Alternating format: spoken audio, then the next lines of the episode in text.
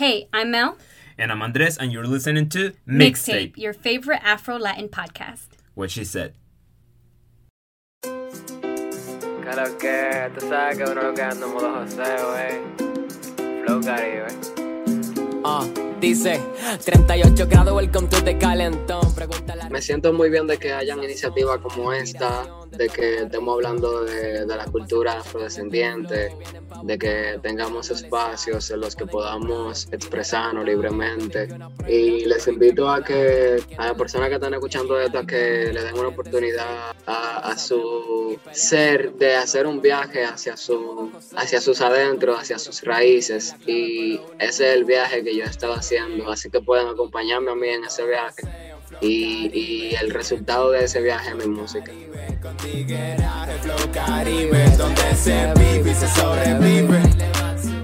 Today's single is in Spanish, so if you're down to practice your dual language skills and down to learn about Afro Latin culture, you're in the right place. Si está claro de que uno lo hace brillante, uno puede coger tenis después, pero no mediante. Mi video un concho, el que fuera al volante. Hoy les presentamos la versión extendida de nuestra entrevista con Inca, un rapero, productor musical, educador y gestor cultural ubicado en Villamella, en la República Dominicana. Inca nos habla sobre su enfoque musical que se llama cimarronaje musical y nos cuenta sobre varios temas incluyendo las bases rítmicas negras del reggaetón y del lembo, la antinegritud presente en la construcción de la identidad dominicana y la importancia de comunidades afrodescendientes como Villamella que invitan que la rica herencia cultural negra en Latinoamérica se pierda. Esta entrevista hace parte del trabajo investigativo para el episodio Cuando baila reggaetón de nuestra segunda temporada. Escúchalo para conocer un poco sobre la evolución del reggaetón. Este single se publica el día 31 de agosto, Día Internacional de las Personas Afrodescendientes, y día en que Inca lanza el primer single de su más reciente álbum llamado Party de Palo. Tuvimos la fortuna de incluir parte de esta canción en el single. También estamos celebrando que este es el episodio número 50 de nuestro podcast.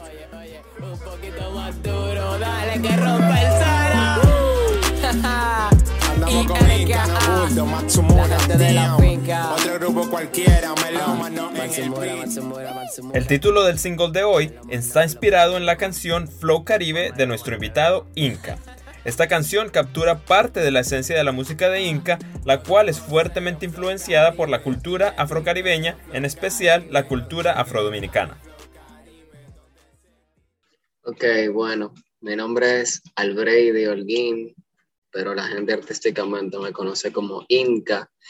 Y dentro de mi música yo juego con ritmos típicos o folclóricos tradicionales del Caribe y sonidos actuales, con un estilo urbano y mi intención es hacer críticas sociales, educar, es resaltar nuestra negritud a través de la música y hacer algo que yo he autodenominado cimarronaje musical. ¿Y qué, qué es este cimarronaje musical? Explícanos un poquito. Bueno, tú sabes que se le, se le dice cimarrones a las personas que fueron esclavizadas y que entonces luego pudieron escaparse eh, y resistieron e hicieron quilombo. En algunos lugares le dicen quilombo, en otros le dicen manieles, también palenque, en fin, comunidades eh, de personas que se habían liberado, personas negras, y que ahí resistían, continuaban con su cultura eh, y con a veces también sistemas políticos distintos a los que se le habían impuesto. Entonces eso es el cimarronaje y yo le añado musical porque claro, es desde como esa resistencia, esa rebelión, pero dentro de la música. Ah, ¿y, y tu, y tu carrera como musical, cuándo empieza? ¿Cuándo empieza, cuándo empieza en realmente tu carrera musical? Hace poquito, claro, desde, si vamos a hablar de la carrera, de la del amor por la música de pequeñito, ¿verdad? Pero eh, creo que fue en el 2018 cuando lancé la primera canción y ni siquiera la lancé como en todas las plataformas digitales, fue solo en YouTube, pero sí que recuerdo que fue bien emocionante eh, y, y mis amigos, y, eh, lo, o sea, lo compartí con mis amigos. En ese entonces también hacía freestyle, batalla de gallo, lo compartí con mi colega y fue bien bonito. Recibí, o sea, compartirlo, recibí el feedback y eso. ¿Y qué te llevó a meterte a la música, digamos? Bueno, como te comenté, yo hacía, yo participaba en torneos de, de freestyle, de batallas de gallos, eh, batallas de rap. Pero en un momento sentí que yo quería hacer algo más que, que eso. Yo dije, bueno, a mí me gusta rimar, me gusta rapear, pero no quiero que se quede solamente venir a un parque, participar en un torneo y ya, sino que quiero, tengo muchas ideas en la cabeza, me interesa saber cómo, cómo suena, si yo combino este ritmo con este, Eh, quiero decir cosas que tengo dentro, entonces ¿cómo lo hago? Bueno, a través de la música.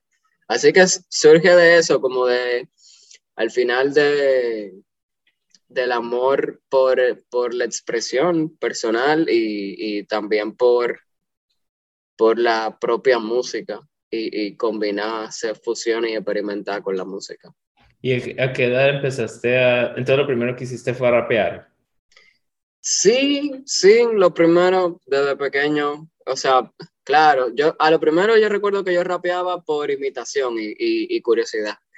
Pues, por ejemplo, mi hermano escuchaba a Vico C o a Daddy Yankee. Eh, la gasolina, por ejemplo, se pegó cuando yo tenía como cinco años, cuatro. Entonces yo rapeaba porque yo, eso era lo que yo escuchaba. O sea, claro, también yo escuchaba la bachata que ponía mi papá, eh, el merengue que ponía el colmadero, la ranchera que ponía la vecina, una- un montón de música, pero, pero lo que más, con lo que más conecté desde pequeño y, y también el ejemplo de mi hermano mayor fue con esa parte urbana, como, se le, como le dicen.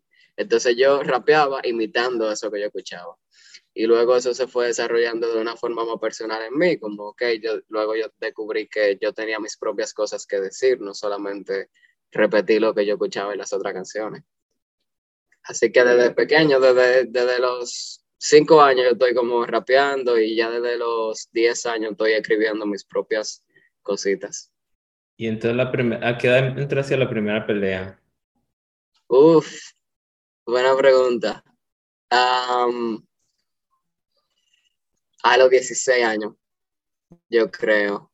Recuerdo que todo, todo el mundo estaba sorprendido porque, Imagínate, o sea, mi carita con 16 años, yo todavía tenía como buchecito, no tenía este intento de bigote, no, no, o sea, parecía un bebé, un niño parecía. Bueno, era un niño, o sea, tenía 16 años. Entonces los otros raperos ya eran pasados los 20, pasados los 18 y eran como hombres y yo estaba como... Y los otros eran como, tú eres un niño. No sé, pero siempre, se, siempre me tiraban de eso, en verdad, lo recuerdo. Siempre me tiraban como de lo joven que era y, y de que parecía un bebé o sea, al mismo tiempo, me eso me ayudaba con el público, porque al público yo le generaba como un efecto de ternura. Entonces, el público, claro, porque el público tiende a irse por el lado del que ve más débil. Entonces, era bueno también ser chiquito. ¿Y, el, y, el, y, a la, ¿Y a la producción cuándo entraste? Uf, la producción yo entré de lleno, ya yo venía como aprendiendo cositas con amigos que producen, eh, como uno que se llama Jorniel, que es bien amigo mío, y le hacía preguntas porque como, te, mis, o sea, como mis inquietudes iban más allá de lo que yo escribía, sino que también yo tenía ideas musicales, yo siempre estaba preguntándole a los productores, hey, pero mira, si hacemos esto, esto. Entonces ahí fue aprendiendo poco a poco, pero yo empecé a producir de lleno, igual que ustedes, en, en medio del 2020, o sea, con, con el podcast. Entonces, imagínate ahí en la pandemia, todos los días trancado en la casa. Yo recién había acabado la universidad, o sea, no tenía universidad, no tenía trabajo, tampoco podía buscar trabajo, obviamente, porque estábamos en medio de, estábamos encerrados. Entonces, bueno, ahí yo empecé a, a, a aprender producción y a producir todos los días y, y así. Ah, ¿Y qué estabas estudiando en la universidad? Ah, en la universidad yo estudiaba ciencias sociales orientadas a la educación secundaria.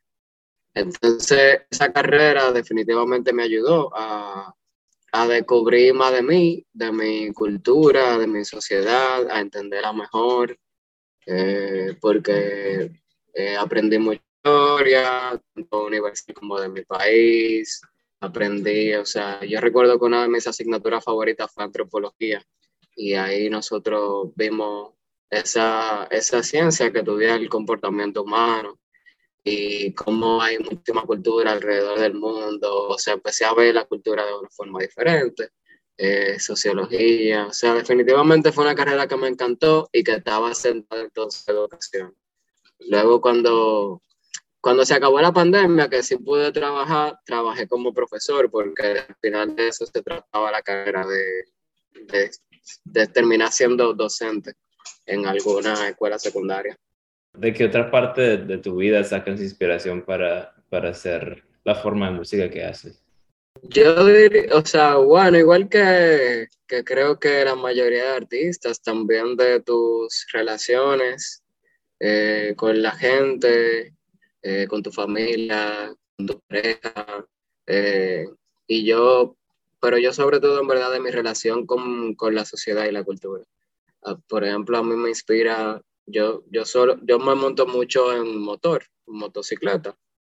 Y cuando voy en la moto, hablo con el, con el conductor que siempre, siempre es de un barrio, eh, de un barrio empobrecido de aquí, de la capital o de la periferia, de las, de las comunidades que están alrededor de la capital de, de República Dominicana. O las cosas que veo en el camino me hacen sentir inspirado también. Eh, la gente que está en la calle vendiendo cosas, hasta el tapón, eh, el traffic jam, hasta eso me hace sentir inspirado. ¿Y tú, ¿Y tú naciste en Santo Domingo? Sí, sí, yo nací en, en el Distrito Nacional, que es como el centro, eh, bueno, es el centro de la ciudad, y luego me mudé a una comunidad de la periferia que se llama Villamella. Eh, pero sí nací en el centro. Me, mudé muy joven, como a los tres años, allá más fuera de la ciudad, donde menos ruido, menos, menos movimiento. Dice, una pregunta Skinner, ¿por qué que el dinero te define? Eso me deprime, por eso entendí el fronteo, porque con par de billetes, aunque tú... Para aquellos que no están familiarizados con este ritmo, ¿Podrías describirnos el reggaetón desde un punto de vista musical?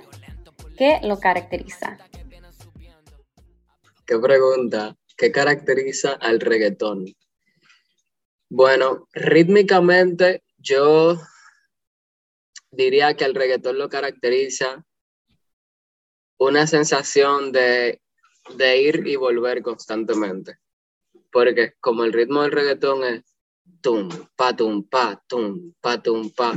Yo siento que eso tiene mucho que ver con la sensación de movimiento que nos da el reggaetón y que nos da, que nos dan los otros géneros también, que tienen como ese ritmo madre. Entonces es una sensación así como ese bounce. Yo creo que es una de las cosas más definitivas del reggaetón. Y, y también, aunque eso ha cambiado en los últimos tiempos, yo diría que la sensación de organicidad, o sea, el reggaetón creció como un ritmo orgánico, como tú no sentías que, que estos tigres se metían al estudio eh, de forma pretenciosa, como, como yo a veces me meto al estudio digo, vamos a hacer una obra de arte.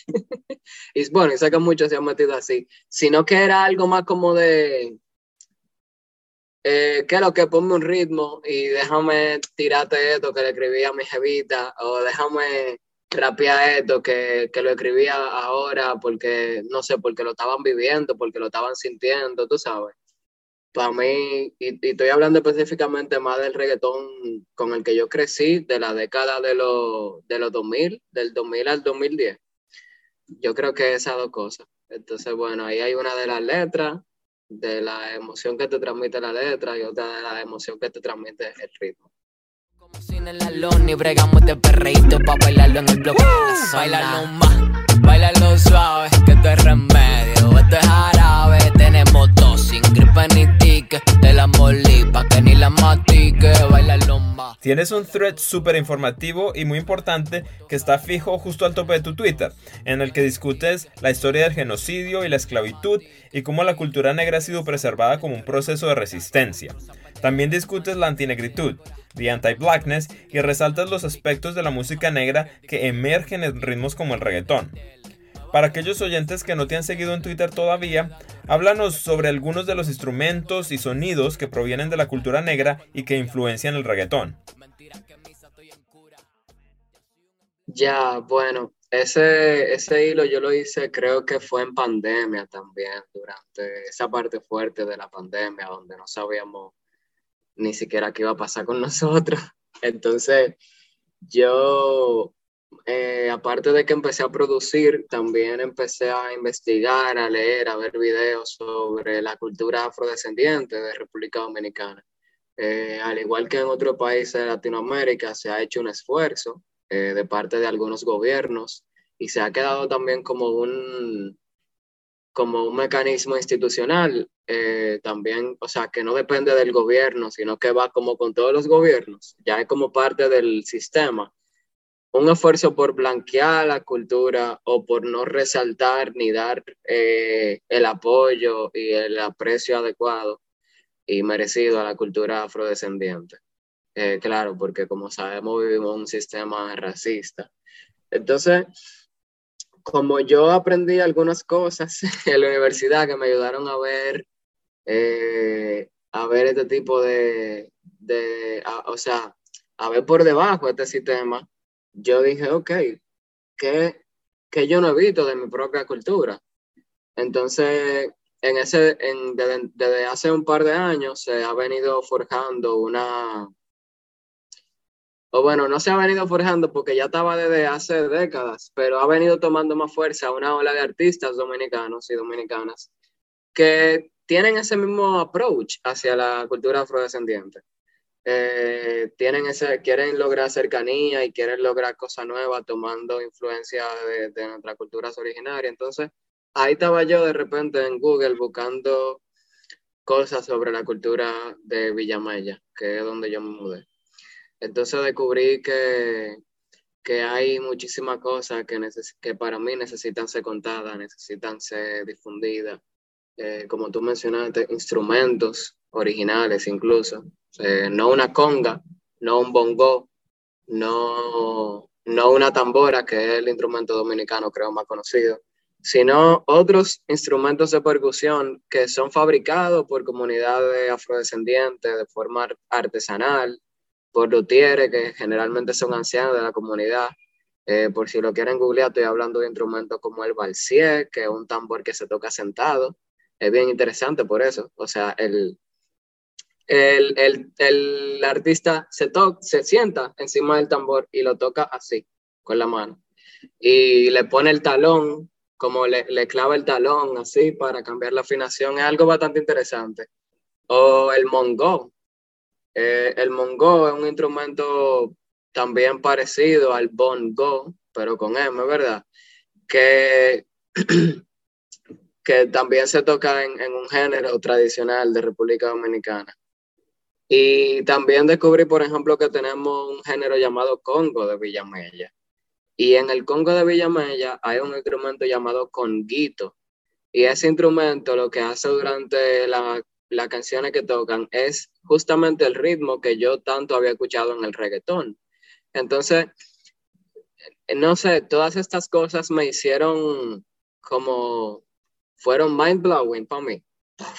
Mi mente explotó, y ver estas similitudes, o sea, porque claro, todo el mundo dice que el reggaetón viene del reggae y el reggae viene del dancehall, eh, pero la verdad es que estos ritmos que están presentes en el dancehall, en el reggae, también están presentes en otras, o sea, se, son, es como, claro, un ritmo presente en diferentes ramas de la música afrodescendiente. Y, y me interesó bastante ver cómo eh, está también eh, en, esa, en ese género afrodominicano que se mantuvo aquí por la resistencia de la persona esclavizada y que se ha mantenido hasta el día de hoy sin mucho apoyo, diría, o sea, yo digo sin mucho por decir sin ninguno, apoyo gubernamental, solamente porque esta persona, tú sabes, lo hacen como de forma oral. Los padres le enseñan a los hijos, eh, el hermano le enseña al otro hermano, le enseña al primo, y así aprenden a tocar sus instrumentos y a hacer esa música y a fabricar los instrumentos. Entonces, bueno, todo eso me hizo como pensar que al final, eh, o sea, me hizo, me hizo creer con más seguridad y con más propiedad que el reggaetón o música afrodescendiente, o el dembow, por ejemplo, que, que lo hacemos mucho aquí en República Dominicana. Eh, tú sabes que realmente es música afrodescendiente, no solo porque sale de gente afrodescendiente en su mayoría, sino porque tiene un ritmo que ha venido de la resistencia afrodescendiente.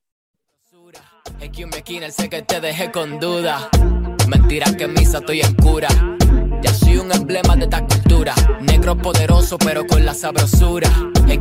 sé que te dejé con duda. Bueno, ya que nos mencionas el dembow, cuéntanos un poquito sobre este ritmo para la persona que no es muy versada sobre las diferencias entre el reggaetón y el dembow. Bueno, el dembow va más rápido.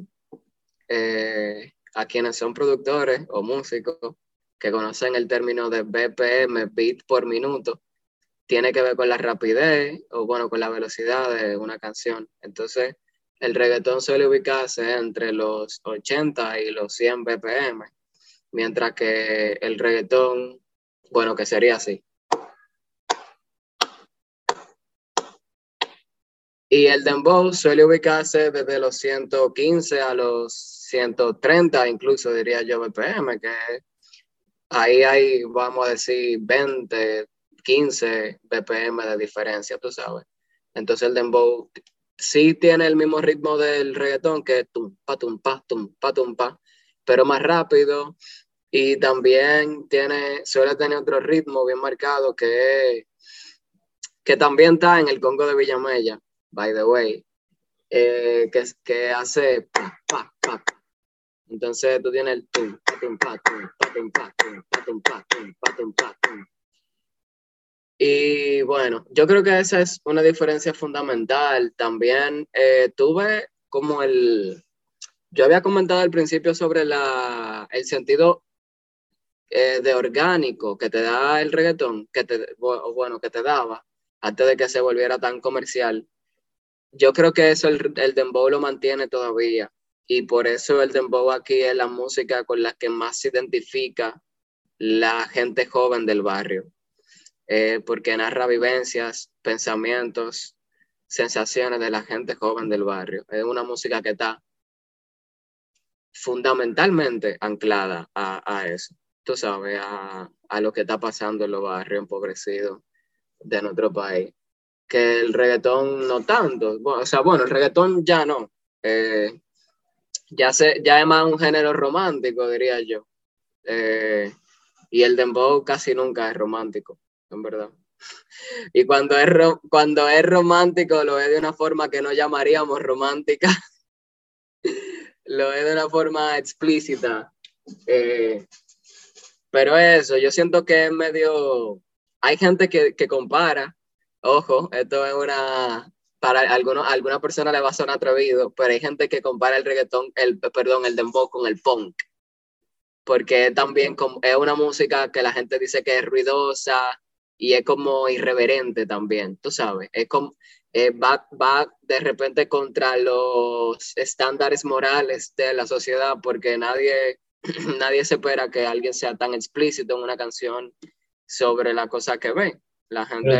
también, en la letra, ¿no? Porque hay dembows que hablan, va de cosas trans, de, hay, hay artistas trans en dembows, si, me, si, si recuerdo correctamente. Sí, yo creo que sí, que hay una, bueno, no sé si, si se identifica como trans o como travesti, eh, eh, pero hay, sí que hay personas de la comunidad LGBT que han hecho dembow y eso también ha sorprendido. Y bueno, incluyendo a Toquilla, que es una de las exponentes más populares ahora mismo, que se ha identificado como persona bisexual. Entonces, sí, sí. Eh, yo creo que el dembow eh, también por los sonidos, eso me falta mencionar, porque los sonidos son muy importantes en, en la música. O sea, tú puedes tener un ritmo, si yo lo hago con la palma, va a sonar totalmente diferente a si yo lo hago con un tambor. Entonces el, el dembow tiene sonidos, yo diría que más agresivos que el reggaetón. Eh, que tienen más agresividad, suenan más ruidosos. Por ejemplo, al dembow a veces le ponen latas, como eh, can, como si tú tomaras una lata de maíz, can, can, can, can, can. Y no sé, a mí me, me de verdad que me encanta el dembow. Quisiera ahora, eh, como en mi carrera, hacer más dembow. Villa Mella, naciste de la gente negra que con resistencia ha dejado su huella. Creciste con gente de ingenio que sin privilegio baicelas ingenio. Sonaron los congos, sonaron los cantos y se oyeron por toda Quiqueya. Oh Villa Mella. Pasaron los años y dicen que fuiste Cuéntanos sobre Villa Mella. ¿Cómo se han mantenido y preservado las raíces y la herencia negras en este sitio de la República Dominicana? Ok, yo estaba justamente la semana pasada con dos amigos de Villamella. Uno se llama Evaristo Moreno y otra se llama, bueno, le decimos Mema. Su nombre real es Marianela Paredes. Eh, son sobrina y tío. Entonces, hablábamos sobre eso, sobre la cultura de Villamella. Son de Villamella, nacieron allá, viven y se criaron allá en una comunidad que se llama Los Morenos. Es una comunidad pequeña, debe, tener algunas 100 personas. Eh, y tú sabes, uno lo ve a veces desde el punto de vista como, así como estamos hablando, como, wow, esta persona conserva la cultura, para ellos diferente, para ellos ellos no están conservando nada, ellos solamente están haciendo lo que aprendieron, tú sabes, claro, o sea, se traduce en una conservación de la cultura, pero lo que trato de decir es que lo hacen de verdad puramente por pasión, porque les gusta. Eh, también yo le, le, preguntábamos, oye, tus hijos no se han negado a aprender, porque como le contaba anteriormente, esto, se, esto no se enseña en la escuela, o sea, tú como padre le enseñas a tu hijo cómo se toca el tambor. Y mi amigo Baristo nos decía que nadie, o sea, que usualmente nadie dice, no, yo no quiero aprender, sino que algo que él siente que viene en la sangre y que tienen en el ADN, eh, en el espíritu, esta acercación a la música, porque la música para ellos también está muy relacionada con la espiritualidad. Entonces yo creo que, eso, que esta, estos ritmos, esta música de Villamella y de otros sitios del país que también tienen su propia música diferente, con instrumentos y ritmos diferentes, se mantienen porque esa música es parte de un sistema. Como te decía, por ejemplo, el dembow sirve mucho para que la gente del barrio se exprese. Entonces la música eh, tradicional de Villamella sirve para esa comunidad de expresarse, pero también sirve como soundtrack de sus ceremonias espirituales, como soundtrack de sus velorios, de sus entierros, de sus misas, eh, de sus fiestas también, de, sus reuniones familiares. O sea, es una música que no solo tocan por tocar, sino que es parte de su eh, vida, de su estilo de vida.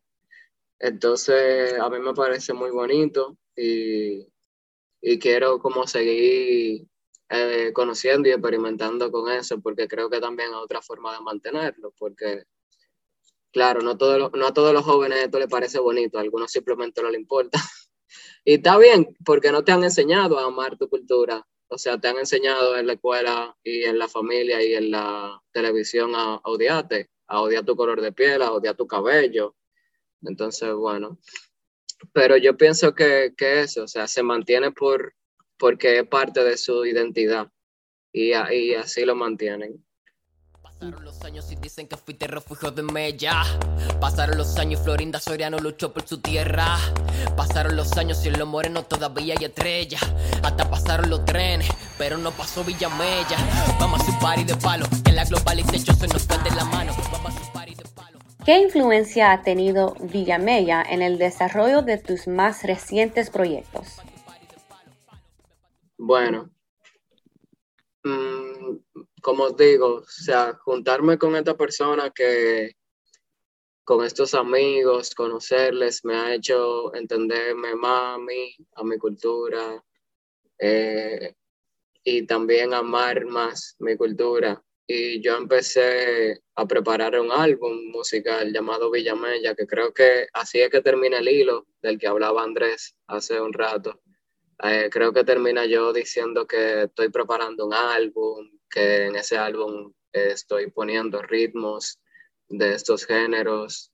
Entonces creo que por ahí lo, lo ha influenciado. Eh, pero, pero al final también, algo como lo comentaba ahorita, mi música ya estaba influenciada por eso antes de yo conocerlo, porque como decía, la música urbana ya tiene mucha influencia afrodescendiente en, en el ritmo, aunque uno no, no esté consciente de eso.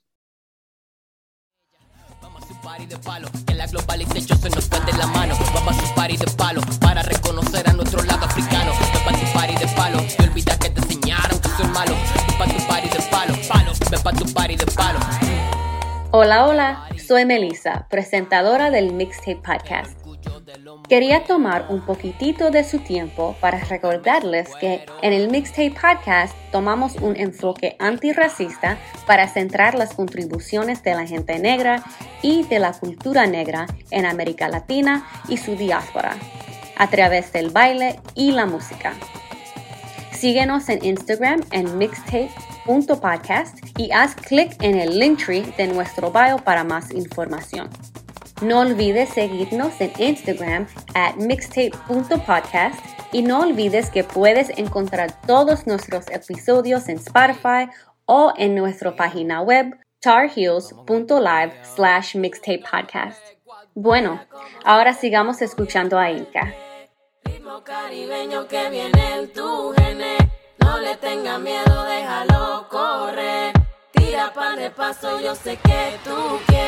Mira cómo se te está moviendo el pie. Hay una intersección muy interesante entre lo que nos dices y la motivación inicial de lo que es el Mixtape Podcast. Desde el podcast pensamos que es necesario que la gente que baila estos ritmos, por ejemplo la salsa, la bachata, la cumbia, la samba, hay una necesidad de que estas personas conozcan de dónde vienen estos ritmos, específicamente que estos ritmos provienen de la cultura afrodescendiente. Y nuestra esperanza es que el conocer esas raíces negras haga que la gente que disfruta y que en algunos casos se beneficia económicamente de la cultura alrededor de estos ritmos afrodescendientes, respete, celebre y comunique esa rica herencia negra y que trabaje para erradicar comportamientos racistas. Desde el podcast buscamos eliminar esa contradicción rampante que existe de consumir cultura afrodescendiente al mismo tiempo que se niega la humanidad y la contribución primordial de las personas negras. Eso pasa mucho aquí. O sea, aquí, por ejemplo, tú puedes ir a un colmado. Los colmados son como lugares donde tú puedes comprar cosas de, del uso diario y también la gente se junta a beber alcohol y a bailar y a jugar dominó, por ejemplo. Entonces tú vas a un colmado y encuentras un- a un hombre negro bailando con una mujer, bailando bachata, por ejemplo, y tú le preguntas, saludos, buenas tardes, ¿usted se considera una persona negra?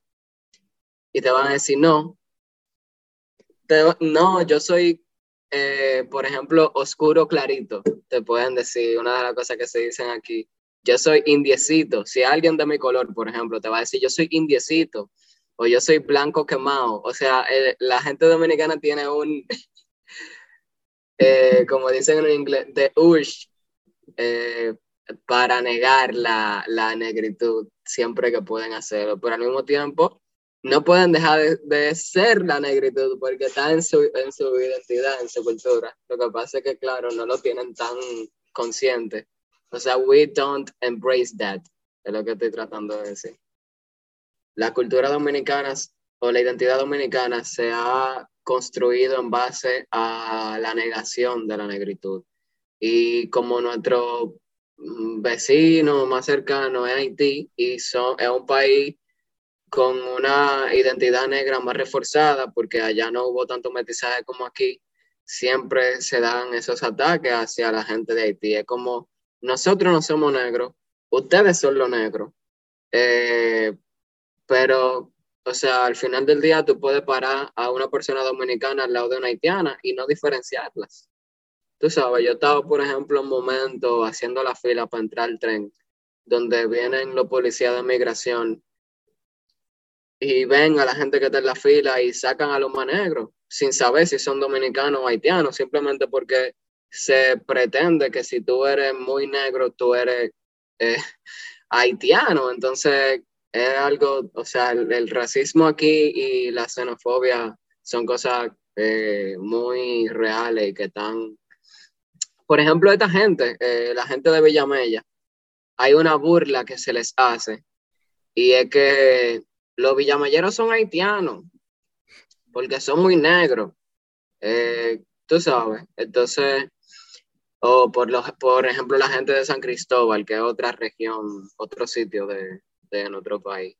Los de San Cristóbal son haitianos también porque son comunidades que están más relacionadas con el sincretismo religioso, como con tradiciones religiosas que se que vienen del, de la combinación de símbolos eh, y creencia europea, eh, católica, con entidades y, y creencias y visiones eh, afrodescendientes.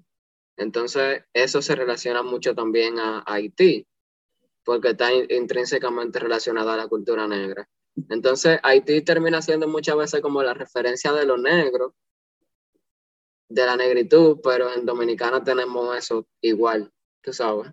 Por la avenida Independencia, camino a la zona colonial para clavar una bandera ya que diga libertad frente a la catedral, encima de Colón. Esto hay que restaurar y se lo dije a Luperón, donde se cruza con la 27. Y ese conflicto racial intrínseco que tú mencionas que existe en la construcción de la identidad dominicana, ¿tú crees que ese conflicto se manifiesta en las letras de la música que se produce en la República?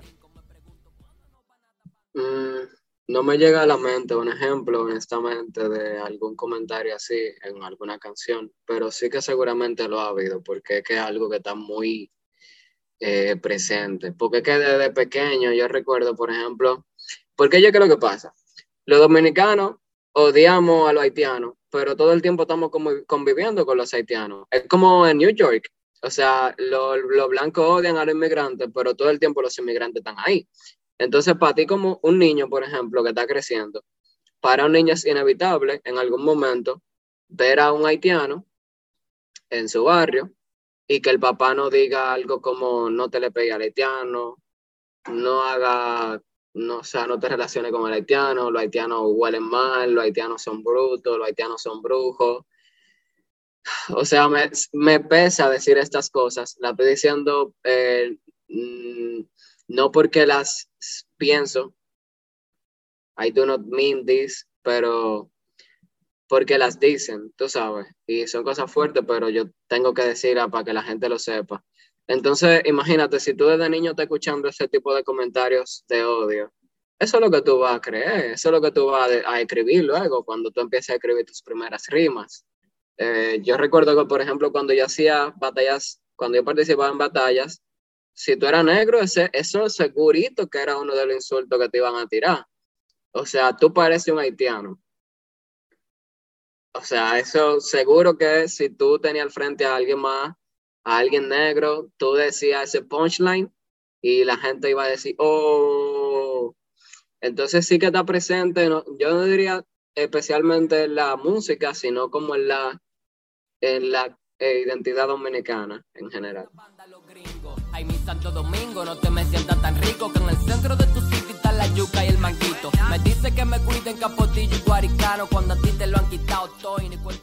En muchos países de América Latina, instituciones oficiales o moralistas han censurado ritmos de raíces afrodescendientes.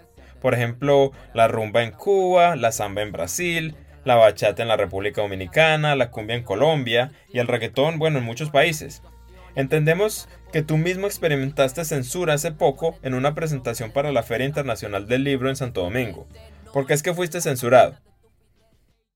Yo creo que fue la misma razón en términos generales que, que hizo que censuren, como tú dices, al reggaetón, a la rumba, a la samba. Eh, porque cuando tú dices cosas que el sistema no quiere escuchar porque le parece inmoral, porque le parece sucio, eh, porque, o porque hace que el sistema tiemble, entonces, bueno, el sistema recurre a, a censurarte. Eh, o hablar mal de ti para que la gente te coja mala, o sea, o hacerte mala prensa, es lo que quiero decir, mala publicidad. En mi caso fue porque eh, yo tuve un invitado en, en, uno de mis últimos conciertos, que fue en la Feria Internacional del Libro. El invitado se llama Fernando Bruno.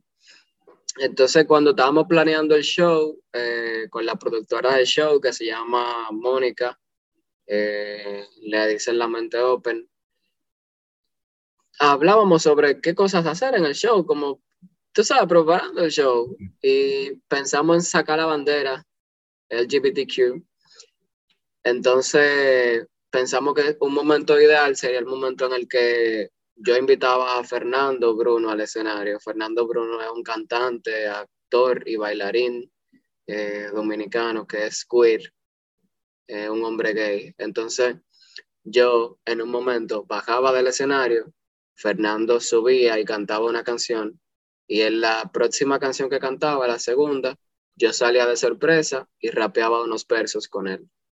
Entonces, el plan era que él sacara la bandera LGBT y en ese momento yo saliera al escenario a cantar con él.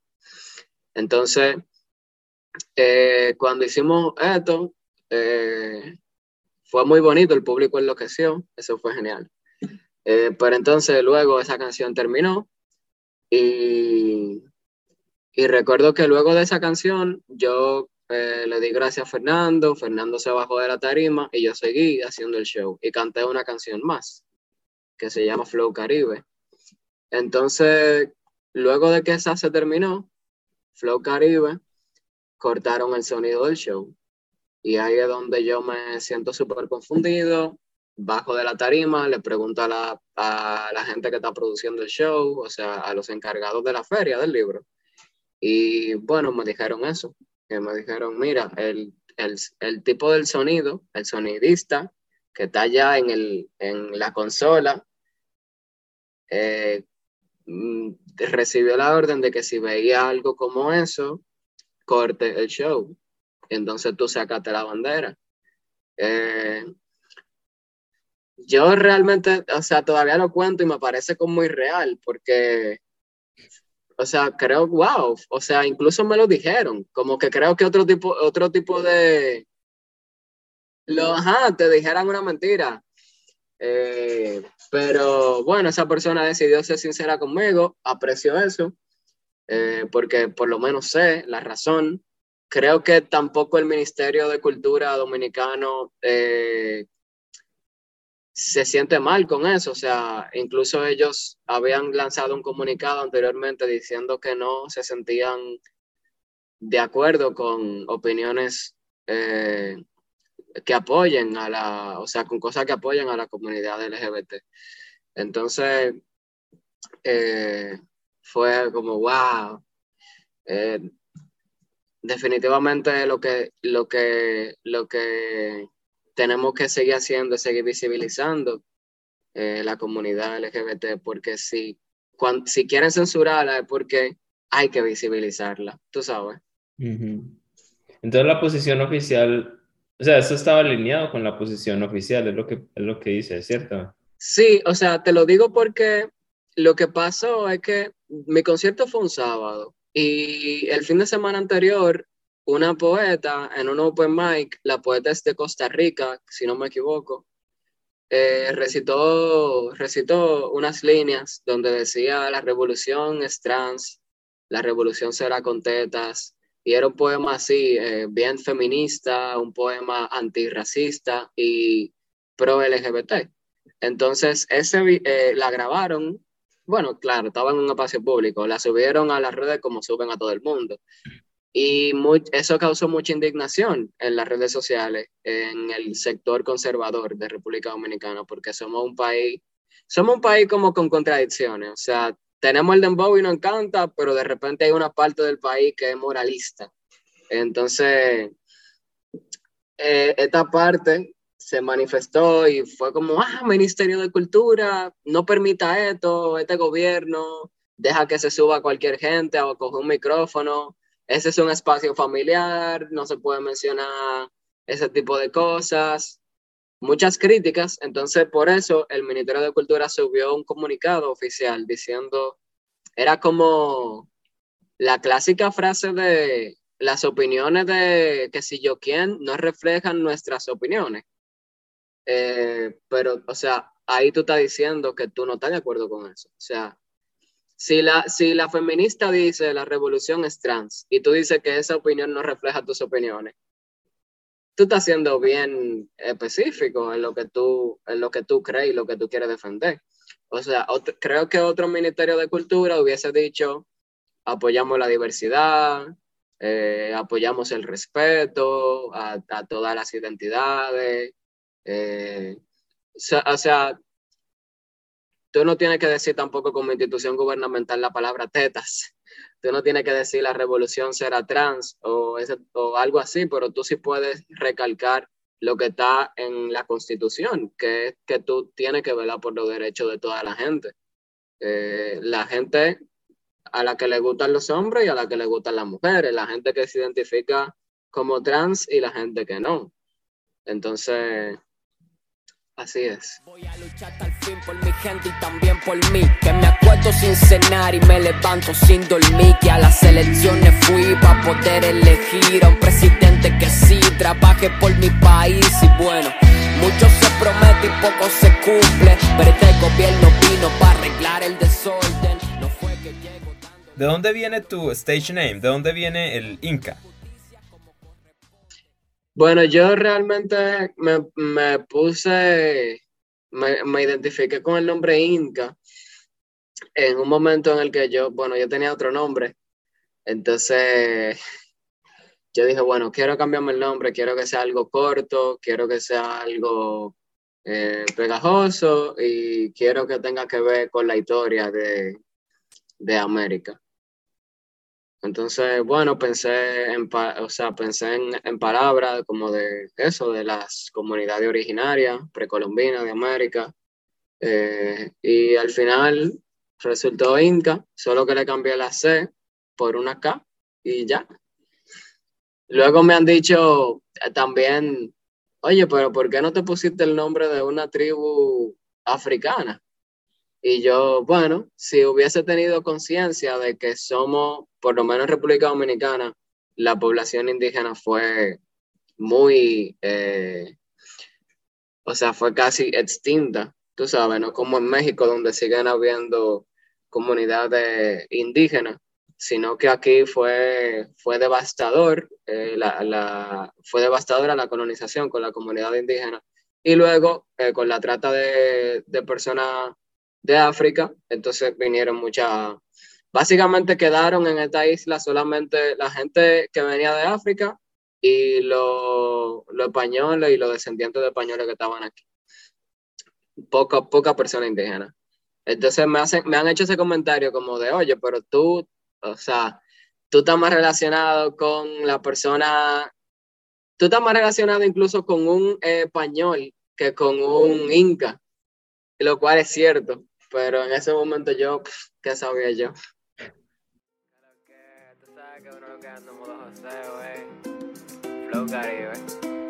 Ah, dice 38 grados, welcome to the calentón. Pregunta la receta que aquí tenemos el sazón. Somos la inspiración de toda la región. En USA y en Europa se apechan con este flow. ¿Podríamos molestarte para que nos cantaras un pedacito de la canción Flow Caribe para nuestros oyentes? Flow Caribe. Bueno, para la gente que no conoce, que no conoce la canción, Flow Caribe habla sobre es, una, o sea, resalta nuestra cultura afrodescendiente y al mismo tiempo hace algunas críticas al imperialismo, a la apropiación cultural, eh, pero bueno, de una forma como más divertida y, movida. Eh, dice así. 38 grados, welcome to the calentón. Pregunta la receta que aquí tenemos el sazón. Somos la inspiración de todas las regiones. No sé, en Europa se aprovechan con este flow y vienen para buscarlo, pero no les sale. No pueden comprarlo. Dinero no vale y no es de que una prenda, no es de que pedale, porque no es la flecha, es que la dispare. Me encanta ese, ese último pedacito, me encanta, el que no, no, es, no es la flecha, es quien la dispare. ¿Qué, ¿Qué querías decir con eso, con ese pedacito? Yo quiero decir que tú puedes, no, justa, justamente leí esta frase hoy en Instagram y es una frase que dice, ahora todo el mundo quiere ser caribeño. Y ok, o sea, tú puedes venir de donde tú quieras, tú puedes imitar nuestro acento, tú puedes Oye, tú puedes hacer lo que tú quieras, pero al final este flow solamente lo tenemos nosotros. y básicamente eso, o sea, tú puedes comprarte, tú puedes vestirte, tú puedes disfrazarte de caribeño. esa es la flecha. Pero tú no eres quien va a disparar la flecha como la disparamos nosotros. Y pelean solo porque no estamos en problema. Yo modo José y no me desconfiguro. Tú tienes la clave. ¿Hay algo más que quieras decir que no te hayamos preguntado? Ah, bueno, o sea, me siento muy bien de que hayan iniciativas como esta, de que estemos hablando de, la cultura afrodescendiente, de que tengamos espacios en los que podamos expresarnos libremente. Eh, y les invito a que a las personas que están escuchando esto, que le den una oportunidad a, a su ser de hacer un viaje hacia su hacia sus adentros, hacia sus raíces. Y ese es el viaje que yo he estado haciendo. Así que pueden acompañarme a mí en ese viaje. Y, y el resultado de ese viaje es mi música. Entonces por eso yo la comparto. Espero que les guste. Y, y que sigamos en este viaje, que hay muchísimo que aprender y muchísimo que celebrar de quienes verdaderamente somos un concho, el que fuera al volante. Desahogo y cotorra no hacemos trasplante. No cura mate sin el remedio de la abuela. Aquí todos los días el café se cuela. Vayamos la yuca, aguantamos la candela. Le estamos dando clase, el Caribe se escuela negra. Inca, muchas gracias por pasar este tiempo con nosotros y por compartirnos todo tu conocimiento y también, bueno, por compartirnos ese flow caribe amor y queso. No somos caretas aunque estemos en carnaval. Feliz como Juanita cuando vino de regreso. Sube el volumen si te pone a bailar. Joseo, flow caribe, pile tripeo, flow caribe. Con tigueraje, flow caribe. Donde se vive y se sobrevive. Modo Joseo, flow caribe, pile tripeo. Gracias por escuchar el episodio de hoy. Para escuchar las canciones que aparecen en este episodio, así como canciones que han aparecido en otros singles, checa la playlist de nuestros singles que puedes encontrar en Spotify a través de nuestra página web tarheels.live slash mixtape podcast. No olvides seguirnos en Instagram y Facebook, donde nos puedes encontrar como mixtape.podcast, y también en Twitter y YouTube, los cuales puedes encontrar en nuestra página web. Asegúrate de darle clic al botón de suscripción y de encender las notificaciones. ¿Tienes alguna sugerencia, pregunta o comentario? Envíanos un email a themixtapepodcast at gmail.com. Recuerda que también puedes enviarnos clips de audio con reflexiones tuyas para episodios futuros. Gracias por escucharnos. Esto es Mixtapes sobrevive Modo joseo, flow caribe Pile tripeo, flow caribe Con tigueraje, flow caribe Donde se vive y se sobrevive